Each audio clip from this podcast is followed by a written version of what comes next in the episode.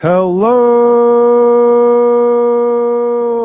Hawks fans. Welcome to the Sports Ethos Atlanta Hawks podcast. I am Tim Ogles, and tonight we will be breaking down the Atlanta Hawks loss to the Toronto Raptors, 135 to 128. As always, I'm joined by my co-host, Mikey Kabrinsky. Mikey, it's getting rougher and rougher by the day. Um, what was your overall feel uh, going into this one? Yeah, Hawks fans are going through it right now, Tim. That's that's pretty much as well as you can put it. One and seven in the last eight games. And tonight, entering the game without Jalen Johnson, without DeAndre Hunter now for the second consecutive game, going up against a Toronto Raptors team that has a lot of size, it's not a good matchup. And we've said this a couple times now on a number of shows the Hawks are, are really small down low and at the guard position in multiple positions, really. And when you've got guys like Scottie Barnes, Pascal Siakam, OG Anunoby at the two, Jakob Poeltl, another big body in the paint for the Raptors. Atlanta's going to have a lot of trouble defending those guys and keeping them from getting easy buckets on the post, or even in, in cases like tonight, with a weird successful three point shooting night from Toronto, they're just going to shoot over the Hawks guys contesting, and that was unfortunately what happened. Uh, the Hawks, while the, the, the while the offense was great, led by a masterful performance from Trae Young, it just wasn't enough as the Raptors put up 135 points, and generally they're not a good scoring team. Yeah, normally this Raptors team struggles offensively, and their defense is kind of their anchor of how they get wins. And the Hawks played, I want to say, two good quarters in this game where they really, you know, really pushed the Raptors' uh, defense with offense. And the issue with, you know, guys like Pascal Siakam, OG Anunoby, Scottie Barnes, they had no problem getting to the rim. Um, and whenever you have that, you create open shots um, on the perimeter.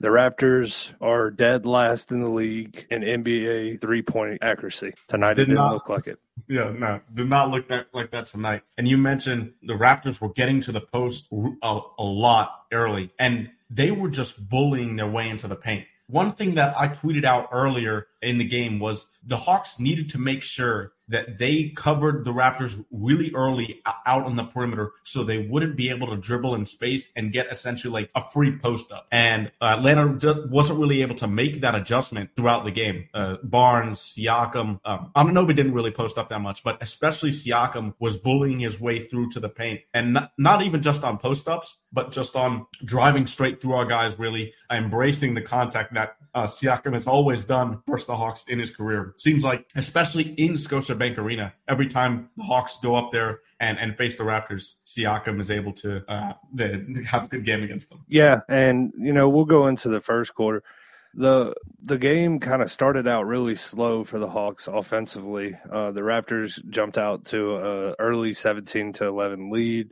Um, Trae Young, when Bogey gets on the floor, I, I, don't know what it is about them two, but it's like a fire is lit between those two and the connection they have. Um, definitely offensively. Um, as soon as Bogey hits the floor, he hits a three, and then the pes- uh, the next possession right after that, he goes up, gets a foul, gets the bucket. He he does end up missing the M one shot. Um, but that that's all in one minute. And the offense after that point, Toronto knew that they were going to have to have a body stuck to Bogey the whole game and that just created more and more open shots in the first. Yeah, just Bogey's presence alone on the floor, the the respect that he garners from opposing defenses uh, on that lethal three point shot provides so much value for Trae and honestly the entire offense uh, on the spacing alone. It was actually the opposite way of attack for the Raptors early as they scored their first 12 points in the paint. And it was funny because I, I, I fully expected this from the Raptors just to bully, bulldoze their way into the paint throughout the entire game uh, because they're, they're not generally a good three point shooting team. But you, the way that they were doing it early was just was just being patient. It wasn't off a lot of transition scoring like the Hawks have had problems in the past up in Toronto. Yeah, for the Hawks, like the Hawks defense have, have kind of prided themselves on taking charges and, you know, deflections, steals. And with those guys trying to bully their way down inside, we saw early in this game, definitely in the first, where guys were taking charges. And it, it was frustrating Toronto, but also like that kind of faded faded away as the game went along. Um, I, I would have liked you know the guys to keep doing that, um, but it didn't happen. Yeah, early one adjustment, major adjustment actually from head coach Quinn Snyder early in this game was going to Capela and double O lineups early, and and it was uh, to the to the end of the first quarter. A lot of times he's been going with that lineup to begin the second. And tonight, more than any other night, it seemed like the Hawks were really able to execute on offense with that lineup on the floor. And the big part of that was Onyeka shooting the ball with a lot of confidence, as I'm sure we'll we'll go over more as the game goes on. Yeah, and you know, another guy that I thought had really great minutes was Garrison Matthews. Definitely in the in the first quarter and in the second quarter, he was hitting threes, he was taking charges he was really affecting the game. And we can't, uh, you know, Garrison started the last game for us, and I, I, don't think that he had that type of effect for the Hawks in the in the game before. Where he was hitting shots and taking charges, causing turnovers those kind of things for the Hawks are necessary whenever you're filling in for a guy like DeAndre Hunter. Yeah, uh, Garrison Matthews, a, a lot like Saddiq Bey in the fact that their effort is never going to be questioned out there on the court. They're always going to put their body uh, out there for the team. They're going to take they're going to take charges. They're going to try and get those deflections and get out and get easy easy buckets. So that's always nice when Garrison Matthews historically in his career has been a, a great charge taker. Um, impacts the floor in just um, the small amount of playing time that he got tonight. As we, yeah, are, yeah go, ahead. I, I was going to say as we go a little bit deeper into this first quarter, you mentioned the Hawks had mentioned the Hawks had a, a great start as the quarter ended. A 14 to 2 run put the Hawks up 39 to 31 heading into the second. And a big catalyst of that was Trae's assist. And yes, he scored well in this point in this in this game, ended up with 30 plus. But the way that he was passing, the way that he had the defense on edge, guessing whether he would pass, whether it would be a, uh, an off look lob to Capela or Onyeka, uh, a weak side pass to a corner three for Bogey. He had the defense guessing all night, and it was just unfortunate that you know his performance didn't end up in a win for the for Atlanta. How about that buzzer beater to end off the the first? That it was it was nice. Um, the, the quick he got a little tip out and hit a little buzzer beater the, the quick yeah. flick up shot there. Uh, I think he caught the ball with point. Yeah, I think he caught the ball with point two seconds left, and and still got it up. And it, it, it, the Hawks closed that quarter the way you wanted the Hawks to close that quarter. And going into the second, it, wasn't really the same. I, I felt like um, Toronto kind of started giving the Hawks some of the business, uh, definitely down low, and it, it hurt. Yeah, coming out of that first coming out of that first quarter, the Hawks shot six of ten from deep and had twelve turnovers. Uh, sorry, twelve assists to no turnovers. And like you like you mentioned, coming into the second quarter, it felt like the it felt like the Raptors just turned on a switch. They almost immediately went on a 7-0 run after Trae Young hit two d- really deep threes from that left from that left wing past the hash mark, past the hatch mark. After he made those, uh, it felt like it was going to be one of those uh, Trae Young masterclass games. Uh, but credit to the Raptors. After those two momentum shots from Trae, uh, they fought right back. Yeah, and for me, like guys like Dennis Schroeder, Dennis has always played the Hawks really well ever since he's left. Um, Dennis has always I, I, think that that's a little chip on Dennis's shoulder. Um, that he he he just tries to find ways to you know play the Hawks really well. Um, it's it's interesting though. Oh oh, going into Onyeka whenever they went to that two big man lineup, him shooting the three ball with confidence, he shot it over Pascal Siakam. I think this is the most contested um, three three point shots I've really seen him take. Normally they're wide open because nobody wants to guard him out there. Um, to see him shoot contested shots over Siakam twice and make both of them, that is a confidence booster for him. And that's what me and you have been talking about how to make that two big man lineup work because then it provides that adequate spacing that Trae and, and the rest of the team need. Yeah. While while defensively, most of the lineups that the Hawks had on the floor tonight didn't get it done. That lineup has been the most successful uh, with with both the centers on the court, along with Trae, Bogey, and uh, put who you want there, uh, Hunter, or if it's Hunter or Saddiq Bey. Though that lineup has been the Hawks' best defensive lineup since Jalen Johnson went down with that wrist injury. And when that lineup is getting it done on the offensive side of the ball, it's really just a bonus. So hopefully, um, that Atlanta can take that as kind of a as kind of a um, a thing to look forward to in, in a couple of these games and have it tra- have it uh, transpire into wins in the future. Yeah. Mikey, I'm gonna I'm gonna bring up a uh, strange little stat, and we we've talked about Jalen and his impact on Hawks games and what he means to the team.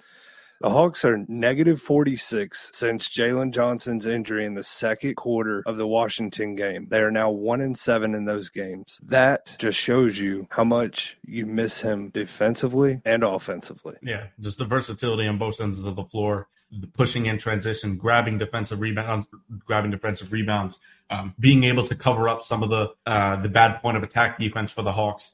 They they miss him tremendously on both sides of the ball, and one and seven in the last seven games it's no it's no excuse for for losing that many games, especially to some of the teams uh, that they should have beat. But um, it, it it also just shows how good Jalen was to start this year, and it's unfortunate that that his great campaign had to be had to be shortened a little bit by this injury. Yeah, and, and going into the second a little more.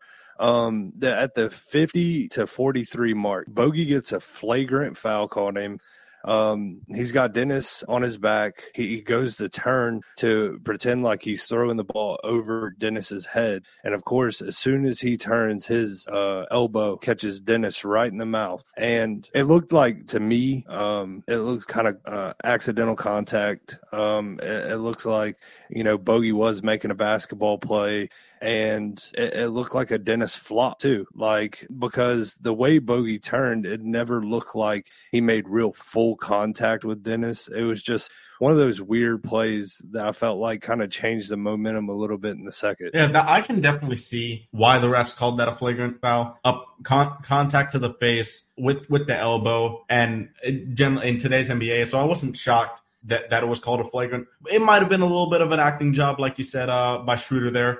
But uh, in the end, I, I, wasn't I wasn't upset about the call. I, I kind of saw it coming, and that's that's a good veteran play by Dennis Schroeder. I, am not gonna lie, like there, he knows he knew that move was coming, and he and he made sure to get that foul call on Bogey. So it definitely, uh, it, definitely was, it definitely wasn't a Draymond. No, it, it was not was not to that level. No. Not to that level for sure. Thankfully, thankfully. Yeah. So ending off the the second, Trae Young. Trae Young was had a masterful first half. He had 20 points, 10 assists in the first half. You can't ask for much more from Trae Young because he's played well defensively as well. Yeah. The I think the the most the most masterful two possessions, honestly, straight of Trae's night tonight was when it was winding down in the second quarter. Clint Capela comes up to set a screen for him, and Trae looks off the defense twice in two consecutive possessions to find Clint Capela for the easiest dunk in the world on two straight possessions. Those passes to Capela, it they're not they're not simple because when Trae was blitzed or or the Raptors hard head hard heads the screen,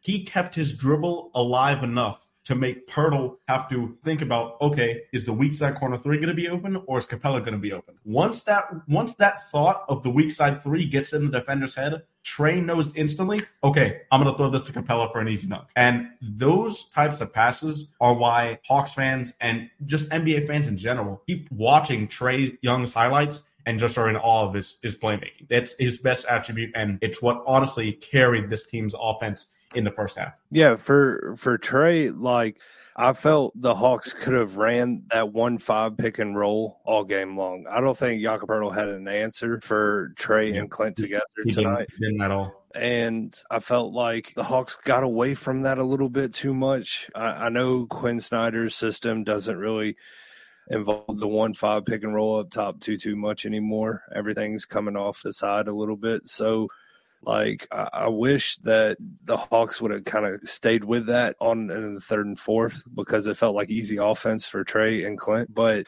you know they didn't, and that's okay because I think Quinn is stuck to his ways where he wants them to run his system and, and learn how to perfect it. Yeah, overall, the Hawks ended up taking a 66 to 64 lead into halftime. Uh, on the Raptors side of it, a little bit of an outlier here uh, from their best player, Pascal Siakam. He had 24 in the first half, but he made four threes in the first half, and he's shooting 21% from three this year. I, I, saw when I saw that, I was like, oh, of course, of course, Siakam is going to shoot well against the Atlanta Hawks this year. Of course. Well, and and to that, kind of add to that, Siakam has always played the Hawks really, really well. Yes. Like he he's never really had off off games whenever he plays the Hawks. Um, can I say future Atlanta Hawk? Possibly, possibly future Atlanta Hawk. You never, possibly. you never know. One, there's a lot, there's a lot of trade rumors out there. So one thing, one thing that would have definitely helped the Hawks tonight uh, on Pascal Siakam is Jalen Johnson. We we haven't seen that uh, before as Hawks fans, but Jalen seems like the perfect guy to guard Siakam in these cases. Yeah, and.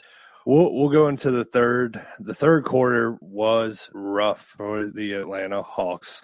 Um, the Hawks uh, let the Raptors go on a 13 to 4 run to start the third quarter. Um, I, I don't know. Like the third quarter has just been one of those quarters where the Hawks normally kind of keep things going. Uh, it's not normal for them to allow that big of a run. Kind of started it out, but you could definitely tell when Quinn called that timeout that he was highly frustrated with what the Hawks were doing. Yeah, and the the biggest the biggest part, or maybe the most frustrating part, was it wasn't the fact that the Raptors were just bullying the Hawks inside like everybody expected. They were doing this and most of the damage in the third quarter from the three point line. They started eight for eight in the third quarter on threes. Perfect eight of eight from the field. And uh, that and when that happens, as well as the Hawks' disadvantage on the inside, it, it's going to be tough to slow down an offense. And the Raptors, you can look at the you can look at the numbers here. 39 points in that third quarter. And and the eye test when when you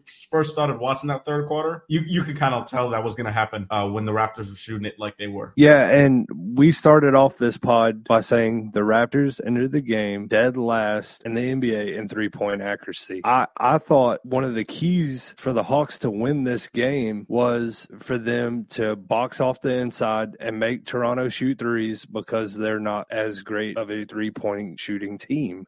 And they come out, of course, in the third quarter and shoot eight for eight to start it out. That's one of those things where it feels like it's a Hawks thing where, you know, uh, and me and you have talked about this countless times where the it, it, feels like every every team's get right game is against the Hawks as of lately, and yeah. that can't be the case. The the Hawks have to start opposing their own will on teams and if you don't, these kind of things will happen. Yeah, Siakam, the main culprit, ended the game five of six from beyond the arc. And the Raptors as a whole shot 18 of 34 for 50, for almost 53% uh, from deep in, for the whole game. So that was just like a complete outlier. And and while the Hawks while the Hawks definitely could have played uh, better de- better defense on the perimeter, it, being so conscious about the Raptors bullying inside definitely is going to have them take a little bit more open threes, which is I'm sure what what the game plan sort of was to an extent from Quinn Snyder. Yeah, and and the third it got to a 11 point deficit, and the Hawks cut it down to um, Toronto 103, Hawks 95. I felt like the the fourth quarter was back to that you score, I score, you score, I score kind of thing again, where the Hawks couldn't get any stops defensively. And I felt like the Hawks, in some of their possessions, when they did get stops, they couldn't create any offense. Um, I think that, you know, in the fourth, something that really, really hurt the Hawks is Trae. Um, and I know that's hard to say with how great Trae played.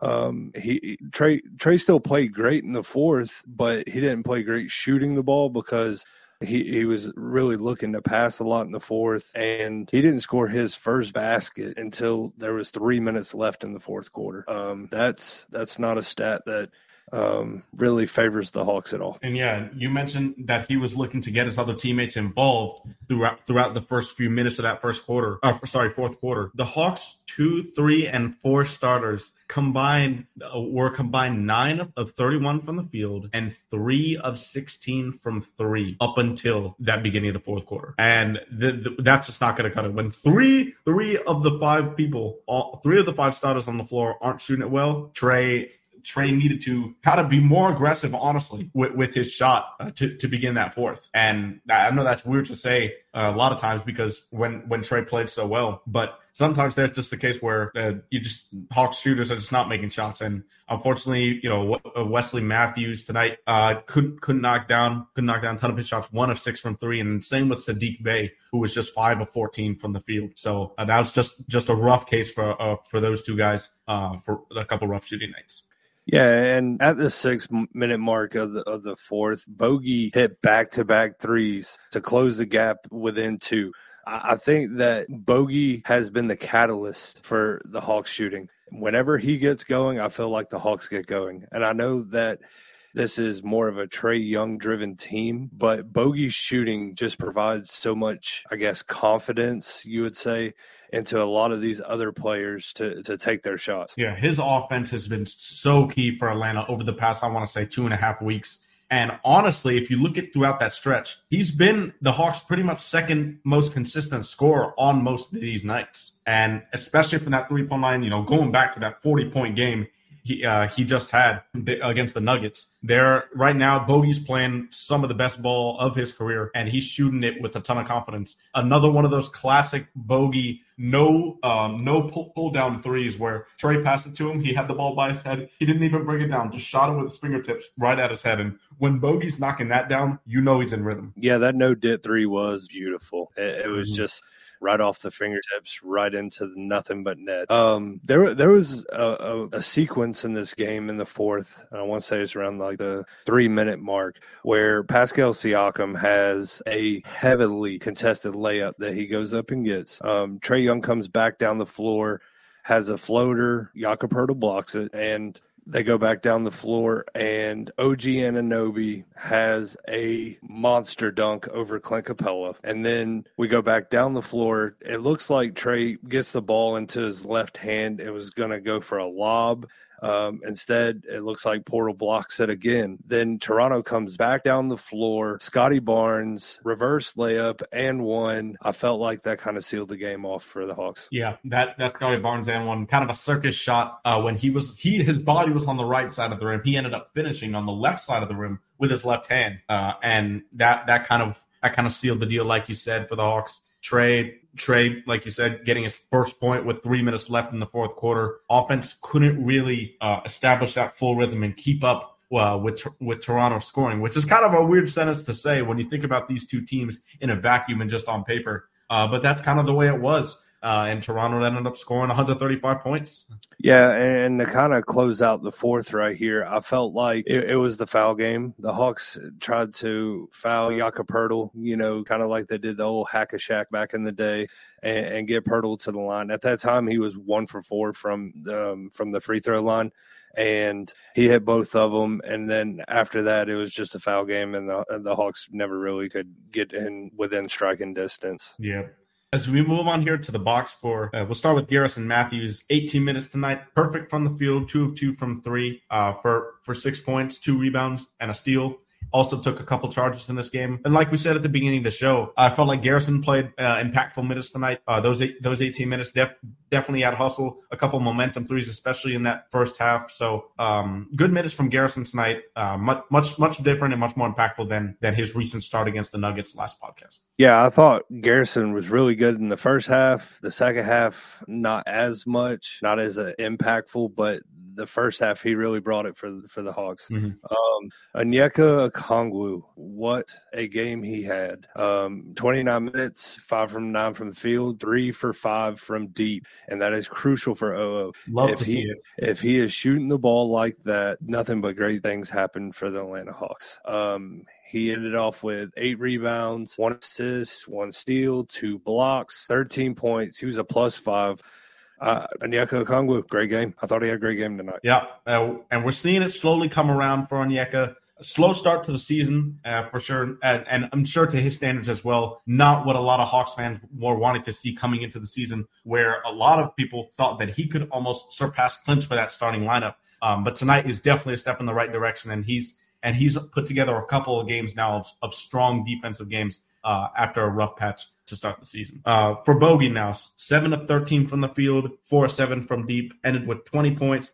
five assists, another three steals, and three rebounds. Uh, Bogey continues to get it done. It, it's pretty much nightly at this stage. He's got to be in the in the conversation for sixth man of the year so far, um, especially especially with Tyler Herro going out. One of the um, he and now he starts. He, he actually starts for the Miami Heat. So another guy that you know, typically was competing for, for the six man of the year role in, in past years. Bogey has to be the leading candidate in my mind for that, uh, averaging close to 20 points a night now for, for almost two weeks. Yeah, I think in the six man of the year kind of conversation for Bogey, he's top two, and I don't think he's number two. Agreed. Uh, moving to Wesley Matthews, um, 13 minutes uh, one from six from the field, one from four from deep, um, two free throws, uh, two rebounds, one assist, two steals. I, I finally got to see the three point celebration. Unfortunately, I would have liked to see it three more times.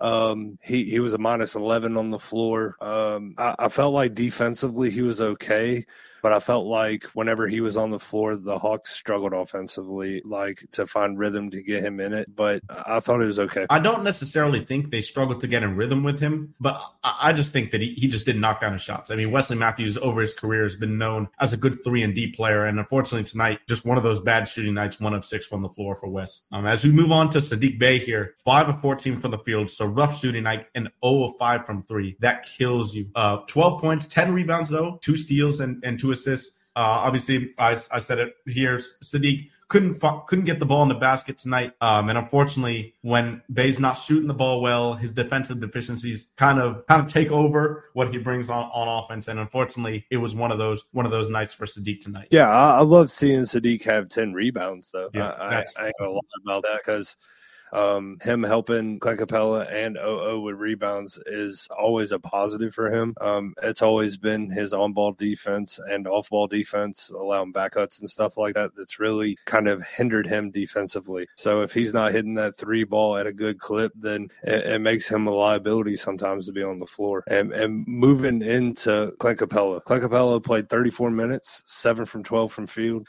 um, three for four from the free throw line, which is good for him. 10 rebounds, one assist, three blocks, 17 points. I, I thought that Clint had a fair game.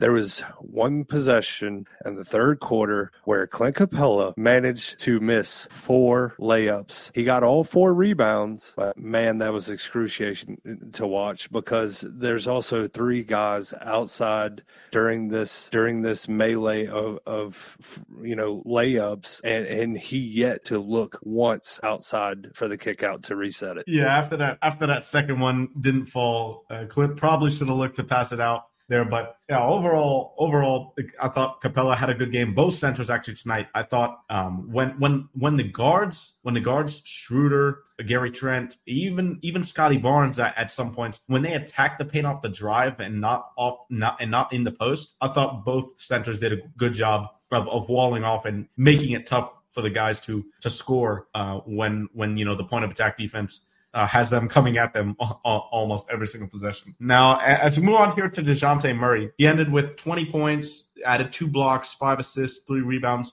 eight of 17 from the floor, and four of nine from deep. Nine threes from Dejounte. You do you definitely do like to see uh, that volume from a guy who's not really known to take a lot of threes, even though he's shooting it well this year. But uh, not that great of a game from Dejounte tonight. Uh, a lot of those points were scored, uh, especially two threes were de- two threes he made uh, towards the end of the game when it was pretty much over. And when Dejounte was brought here to be the Hawks' second best scorer and second option, the guy to kind of bridge the gap between Trae and leading that second unit offensively, he hasn't been able to do that. And the, the offense definitely takes a step back uh, when he when he he's on the floor without Trae. He's got to be able to find find a way to counteract teams that have long, lengthy, rangy defenders like the Raptors, like the 76ers, you know, OG, Barnes, Siakam, um, you know, Gary Trent Jr. is, is not a bad defender either. So these guys, all these guys can can kind of take away that's the snaking route that Dejounte likes to do and pull up for that mid range. He's got to find a counter to it. Yeah, I felt like DJ was uh, pretty bad. Um, I think DJ